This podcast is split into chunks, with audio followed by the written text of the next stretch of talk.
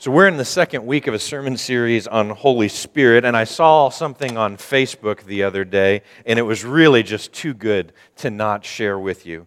The question was posed Do you really need Holy Spirit to get to heaven? And here was the answer Buddy, you need Holy Spirit to go to Walmart. What are you talking about? Heaven. I thought that was too good not to share as we started this sermon. Again, second week in a sermon series called Empowered. We're talking about Holy Spirit. And we're going to start with a little bit of recap. It's, it's called Empowered because Holy Spirit's work in our life is to empower us so that we are more like Jesus. That's his work in our lives. 2 Corinthians chapter 3 and verse 18 says it this way.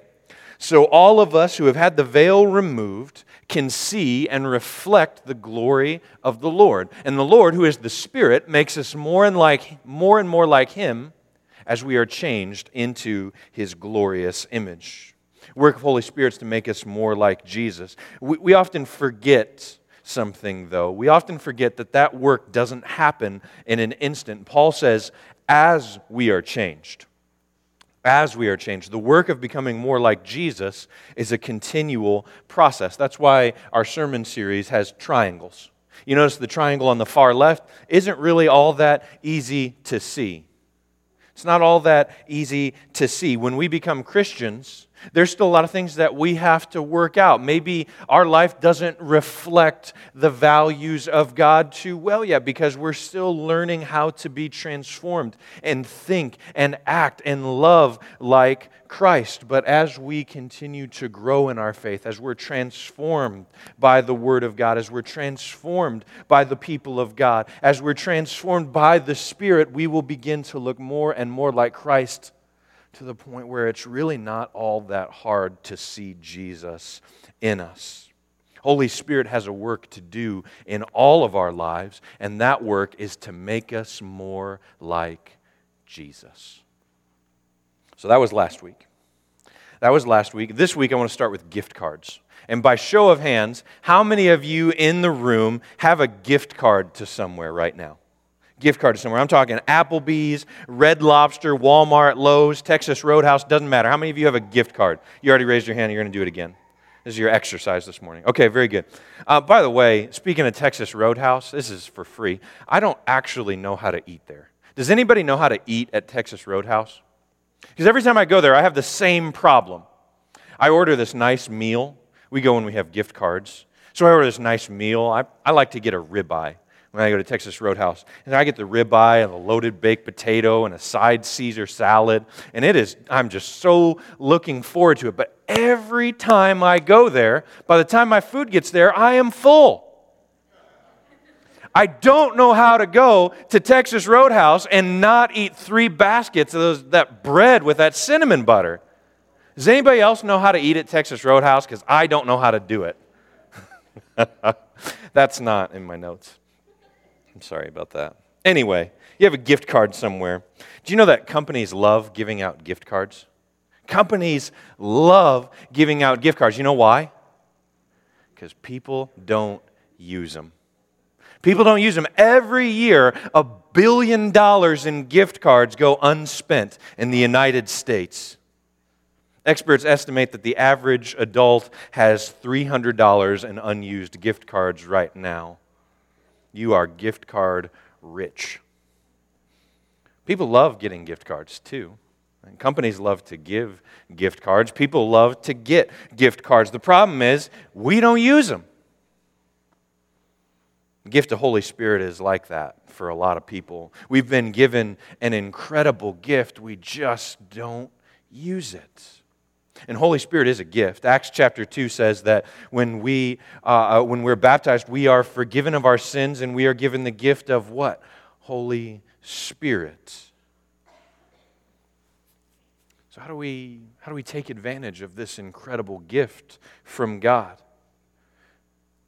How do we receive the benefit of God's Holy Spirit? How do we allow Holy Spirit to work in our lives to produce change that transforms us more and more and more into the image of Jesus? How do we prevent Holy Spirit from being like a gift card that ends up at the back of our junk drawer? To answer that question, we're going to look at John chapter 14, starting in verse 16. Here's what, I'm sorry, verse 15. Here's what Jesus has to say If you love me, obey my commandments, and I will ask the Father, and he will give you another advocate who will never leave you. He is the Holy Spirit who leads into all truth.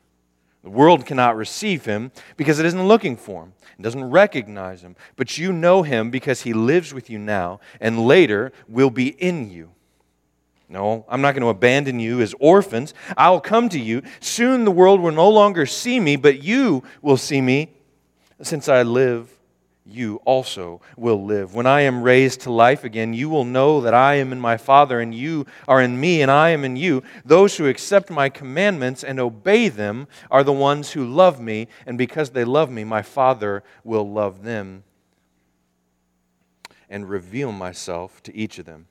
Judas, now not Judas Iscariot, but the other disciple with that name, said to him, Lord, why are you going to reveal yourself only to us and not to the world at large? And Jesus replied, All who love me will do what I say.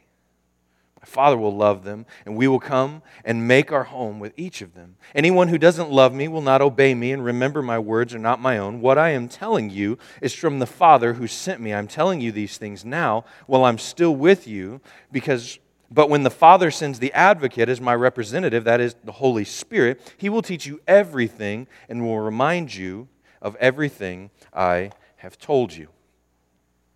So if we look at this passage, your first impression, your first impression might be, well, this is going to be a really similar sermon to last week. And that's a valid point. We, we looked at John chapter 16 last week, and it's a, it's a very similar passage. Jesus is talking about Holy Spirit there too. Um, but there's going to be a difference between this week and last week. First of all, it's a different passage. Uh, but second, last week we were getting a big overarching picture of Holy Spirit. This week we're going to dive into some details, some things that are uh, smaller that we might gloss over at first glance, but reveal important truth to us about Holy Spirit. So, first of all, in, in verse 16, Jesus says, I will ask the Father, and he will give you another advocate who will never leave you. Do you see the word another? You see the word another there? It's in blue. That's helpful unless you're colorblind. In Greek, there are two words that are used for another, and I'm, I'm not going to bore you. The first is heteros, it means opposite of the first. Uh, we, we get a lot of our words today, they have Greek origins. So when we talk about heterosexual, it means you are attracted to someone of the opposite sex. That comes from this idea of heteros, opposite another but opposite. So that's the first one. The second is allos, It means like the first. Now understand, I, I, need you to understand. So there's two different ways to talk about another in Greek. Heteros means opposite, allos means alike, very much alike, similar, the same. And I, I need you to understand, I'm not trying to impress you with my Greek, okay? So I would be impressing you with two of the three words that I know. That's not very impressive. There's a point here, I promise, okay? Uh, and Jesus says, again, I will ask the Father, and he will give you another, allos, one who is alike, another advocate who will never leave you. The second advocate will be like the first. Holy Spirit will be like Jesus. Now, I need you to understand that Jesus made some very incredible claims about himself. Like that one time when he said, Before Abraham was, I am. The second will be like the first. Or, or maybe that time when a group of friends lowered a paralyzed man down through the roof to put him before Jesus. Do you remember what Jesus said to that paralyzed man? He said, Your sins are forgiven. And the second will be like the first, alike, allos. And the religious leaders, they had, they had kind of a problem with this. They had a really big problem. And here's what they said in their minds they were just thinking to themselves, they said, Who can forgive sins except God Himself? It's actually a great question. That's a really great question. Here's why. A person can only forgive someone who has sinned against them. That means for Jesus to be able to forgive sins, sins have to be against Him. So I'm going to have some fun explaining this this morning. Let's say after church, Luke goes out and steals a car. By the way, uh, if you're new here, Luke is our student pastor, and he would never steal a car. It's one of the reasons we hired him. In his interview, we said, Luke, would you ever steal a car? And he said, No, I don't think so. And we said, Okay, that's good.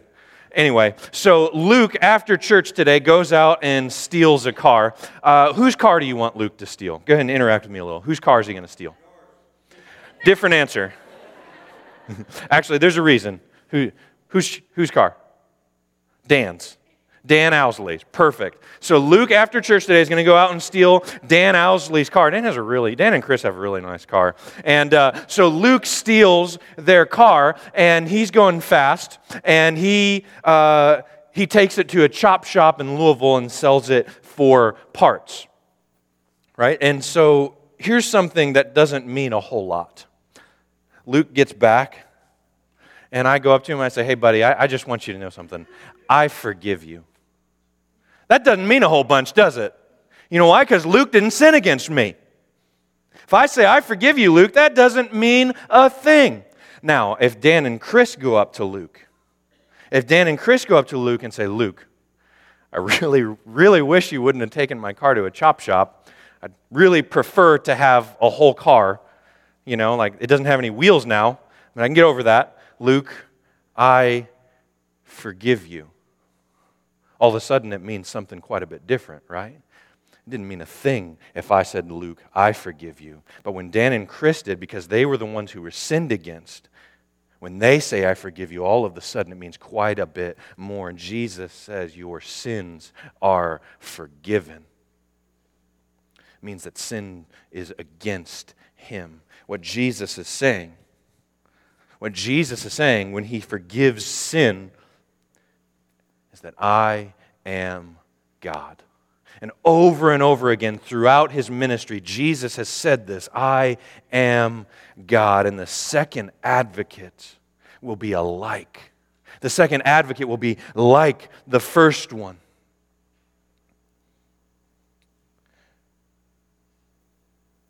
I am sending someone who is just like me. Just like me. We said last week that Holy Spirit isn't a lesser version of God, He's a different part of who God is. Now, I want you to look at this phrase I'm sending someone. I'm sending someone who is just like me. It's important that we realize Holy Spirit's a person. And maybe you notice that I don't say the Holy Spirit. Maybe you thought that was awkward last week. Throughout the sermon, I just keep saying Holy Spirit, Holy Spirit, not the Holy Spirit. I, I do that. It's a subtle reminder to myself. It's a subtle reminder to myself that Holy Spirit's a person. So when we're talking about something specific, when we're talking about somebody specific, we don't say the when we're talking about something non specific or something that's not real. We're not talking about an animate object. We put the in front of it. So let me give you some examples. We say the banana, the ball, the Bible, or if we're talking about a person but not a specific person, we might say the preacher or the doctor, or the lawyer. But when we get specific and we're talking about somebody who exists, we don't say the, we just say their name. How many of you have ever said the Tony? Sounds a little weird, doesn't it? The Dan, the Jeff. That sounds a little bit weird, doesn't it? We just say Tony, Jeff, Dan. We don't say the Jesus. Why do we say the Holy Spirit? I'm just reminding myself that Holy Spirit is a person. I'm not trying to get you to copy me. I'm just telling you uh, what I do to remind myself so I can remember that Holy Spirit's a person. And by the way, this isn't just me. Jesus does the same thing. Um, a little bit more nerdiness this morning. In Greek, the word for spirit is pneuma. I promise, I promise, I promise we won't do any more Greek for the next three months after this, okay? Uh, it's a neuter word. It's not masculine or feminine. So masculine words get masculine pronouns. He, him, his. Feminine words get feminine pronouns. She, her, hers. Neuter words get neuter pronouns. It and this being the most common one. So it would seem to follow that if Jesus were going to be grammatically correct, we should expect to see Holy Spirit described as it or this. But Jesus doesn't do that. Here's what he says I will ask the Father, and he will give you another advocate who will never leave you. He is the Holy Spirit who leads into all truth. The world cannot receive him because it isn't looking for him and doesn't recognize him. But you know him because he lives with you now and later will be in you. Jesus thinks of Holy Spirit as he not it, and so should we. Here's why this is important. Tim Keller has a really great sermon illustration. So I'm going to take it uh, and I'm going to modify it for our purposes, but full disclosure, got this from Tim Keller. Um, so he said, he said, imagine we were going to have Billy Graham come and stay at, at our house, uh, in, in, your house. Uh, Dan and Chris, you have Billy Graham coming to stay at your house. It's slightly problematic because you don't have a car right now. But Billy Graham is coming to stay with you. And so things are going to be a little bit different as Billy Graham comes, right? Um, you guys keep a, a, clean house, but I suspect you're going to tidy up just a little bit more if Billy Graham is going to come and stay with you. And, and you might even have like a special seat that you designate. Okay, Mr. Graham, after dinner, when we sit down in the living room and we'll talk, this will be where you sit. and, and the things that might bother you as a family, if people start getting on each other, other's nerves, all of a sudden those things don't seem quite that important anymore because they're put into the perspective of the fact that we've got an important guest with us and we're not going to get bothered by the little things. And as we sit down and talk, we're going to hang on their every word. I just can't wait to hear what you have to say. And Tim Keller says that we have to remember that Holy Spirit isn't a spiritual force, He's a dignified presence. It's a dignified presence, not a spiritual force. And when Holy Spirit's around, hang on His every word. Don't get bothered by the small stuff because the Holy One of God is with you. And Holy Spirit is not a spiritual force. And there's a problem with thinking about Holy Spirit as a spiritual force. We've all, think, we've all thought of a, of, of a force. And, and, if, and if Holy Spirit's a force, then it's just a matter of creating the right circumstances, and presto, it's going to work. So let me give you an example uh, magnifying glass. You hold a magnifying glass up to the sun, and there's a leaf on the other end. You get that magnifying glass in the right position, what happens to the leaf? It burns, right? Um, if you did this with bugs, you need to repent. Okay? But if you get the magnifying glass in the right position, it will burn the leaf. That's a force. Holy Spirit isn't a force. It's not a matter of putting ourselves in, in the right position and allowing the force to work. Holy Spirit is a person. And so, a lot of times we play these games with ourselves and we say, if I just read the Bible enough or I pray the right words, I'll activate the force of Holy Spirit in my life. But Holy Spirit is a dignified presence, not a spiritual force. So if we want Holy Spirit to work in our life, we have to care about Holy Spirit.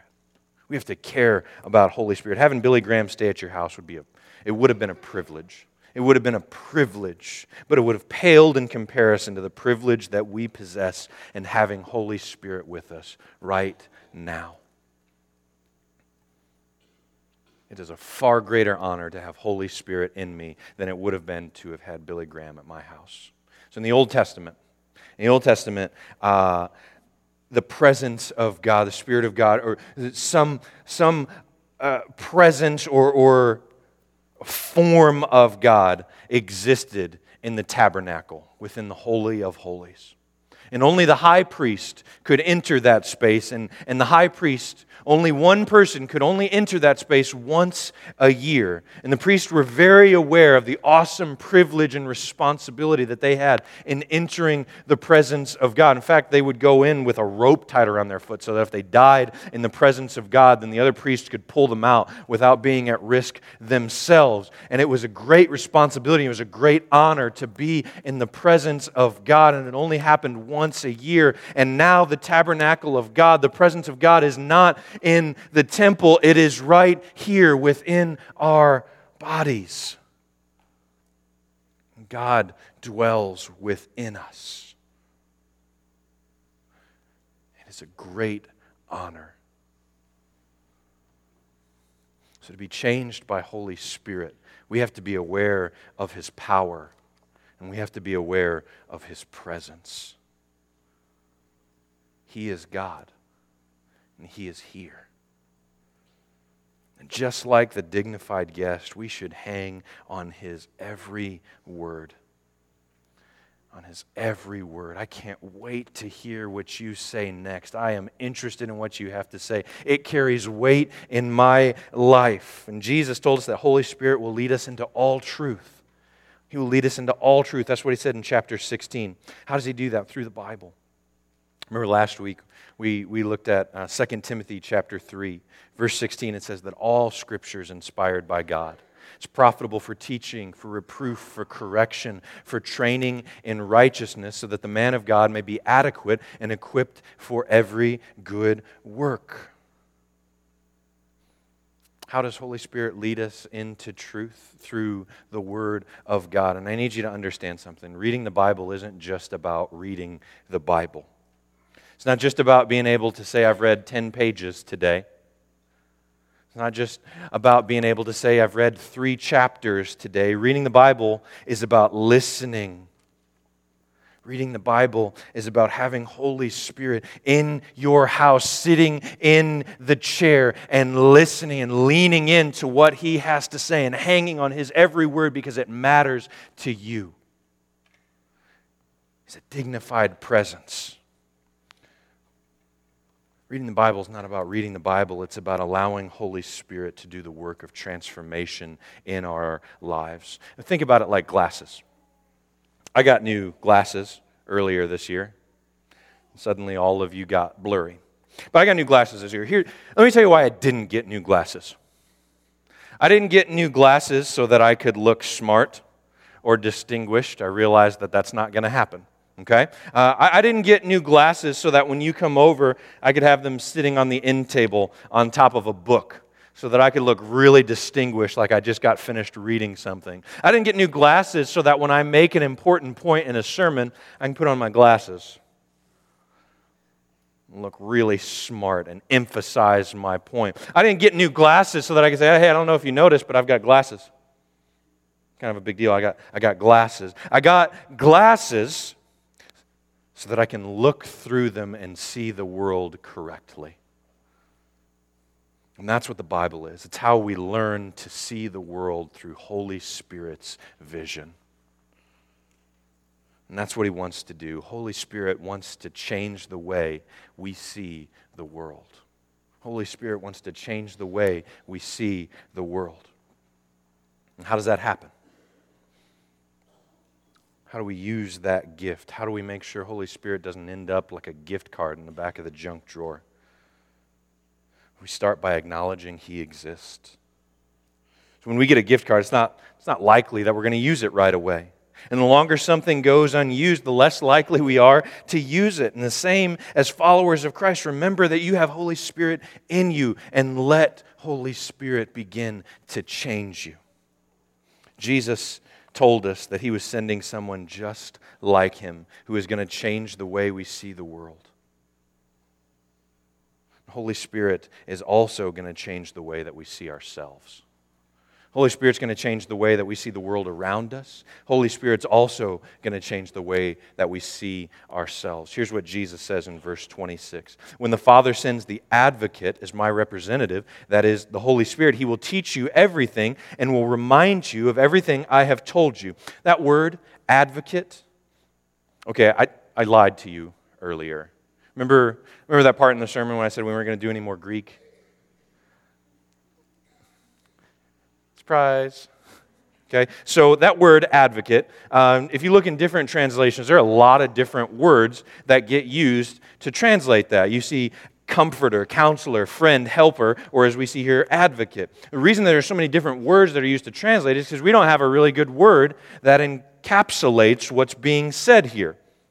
Okay, it's the word uh, paraclete paraclete. Uh, it's a compound of two different words para meaning uh, someone who stands beside you, and cleat meaning one who speaks on your behalf. And so we could very literally think of Holy Spirit as the one who is with us and speaks on our behalf.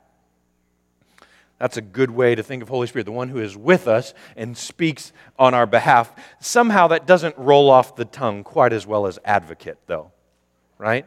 So if Jesus were to say, uh, when the Father sends the one who is with you and speaks on your behalf, that is the Holy Spirit, he'll teach you everything you need to remind you. It, just, doesn't, just doesn't flow as well. So we, we come up with different words like comforter, counselor, friend, helper, advocate. But that's a good description uh, or a good definition of this word paraclete. The truth is, Holy Spirit is with us and He does speak on our behalf. The question is, to whom does Holy Spirit speak? If He's speaking on our behalf, who is He speaking to? Well, a lot of times, a lot of times He's speaking to us. And so, to me, Holy Spirit has to say, Tony, you are good enough. You're good enough because you belong to God, and maybe He needs to say that to you. Sometimes Holy Spirit has to remind me that my failures are the things that I try that don't work the things that I don't say well in the moment or the times that I let somebody down, those things don't affect my salvation. And maybe Holy Spirit needs to say that to you. Sometimes Holy Spirit has to remind me that God still loves me, and maybe He needs to say that to you. Sometimes Holy Spirit needs to remind me that even when things are difficult, I'm not walking on my own, and maybe He needs to say that to you. Sometimes Holy Spirit needs to encourage me. Sometimes Holy Spirit needs to challenge me and say, Tony, what you're thinking about, it's selfish. And you need to take a step back here. Maybe he needs to say that to you too. Sometimes Holy Spirit needs to say, Tony, you know what you're thinking right now. It's not fitting for a child of God. Maybe he needs to say that to you too. And sometimes Holy Spirit needs to say, Don't do this. You know it's wrong. Maybe he needs to say that to you. Sometimes, here's what Holy Spirit does. Sometimes Holy Spirit speaks against us because he's for us. And sometimes the thing that I need to hear isn't what I want to hear. Sometimes Holy Spirit speaks against the flesh that is in me so that Christ that is in me can be stronger. And at every turn, Holy Spirit will remind us of who we are, and Holy Spirit will remind us of whose we are. If we're willing to listen to our dignified guest, that's what he will tell us. So there's this chorus from this song by a guy named Zach Williams, and, and it's really simple and really beautiful. In fact, it's just this one phrase repeated over and over again. And that's not usually my preference. It's not a big deal it's not a big deal to me either way, but, but when the chorus is just one phrase that you repeat over and over again, that's not how I would, I don't write music, but that's not, that's not how I'd write a chorus. But this one chorus from this song, every time I hear it, the only way I can describe it is that it's just, it's good for my soul. And, and here's what it says I'm no longer a slave to fear, I am a child of God. I'm no longer a slave to fear. I am a child of God. I'm no longer a slave to fear. I am a child of God. I believe that that's what Holy Spirit wants each of us to know deep down in our hearts. And I believe that that's what Holy Spirit wants each of us to know so that it affects the way that we treat the people around us the way that we react to circumstances. This is scary, but I'm no longer a slave to fear. Why? Because I'm a child of God. This is tempting me, but I will not give in. Why? Because I am a child of God. I feel alone, but I know I'm not because I am a child of God. And that's what Holy Spirit wants each of us to know. And as we let that truth sink into our hearts, it will get easier and easier and easier to see Christ in our lives. Christian, that's what Holy Spirit wants you to know. And if you're here today and you've never confessed Jesus as Lord, we want to give you that opportunity to do that. If you've never been baptized for the forgiveness of your sins and the gift of Holy Spirit, we want to give you the opportunity to do that today. So I'm going to pray, and then we're going to have a song of decision. If you'd like to confess Jesus as your Lord and be baptized, you can meet me right here. But right now, I want to pray. Our Father and our God, would you please give us today an awareness of Holy Spirit? so that we can live in a way that appreciates His presence in our lives. And Father, for anyone here who needs to acknowledge their need for Jesus, would you give them the courage to do so as we sing today? We love you, we praise you, and we want to honor you with our lives. We pray this all in Jesus' name. Amen.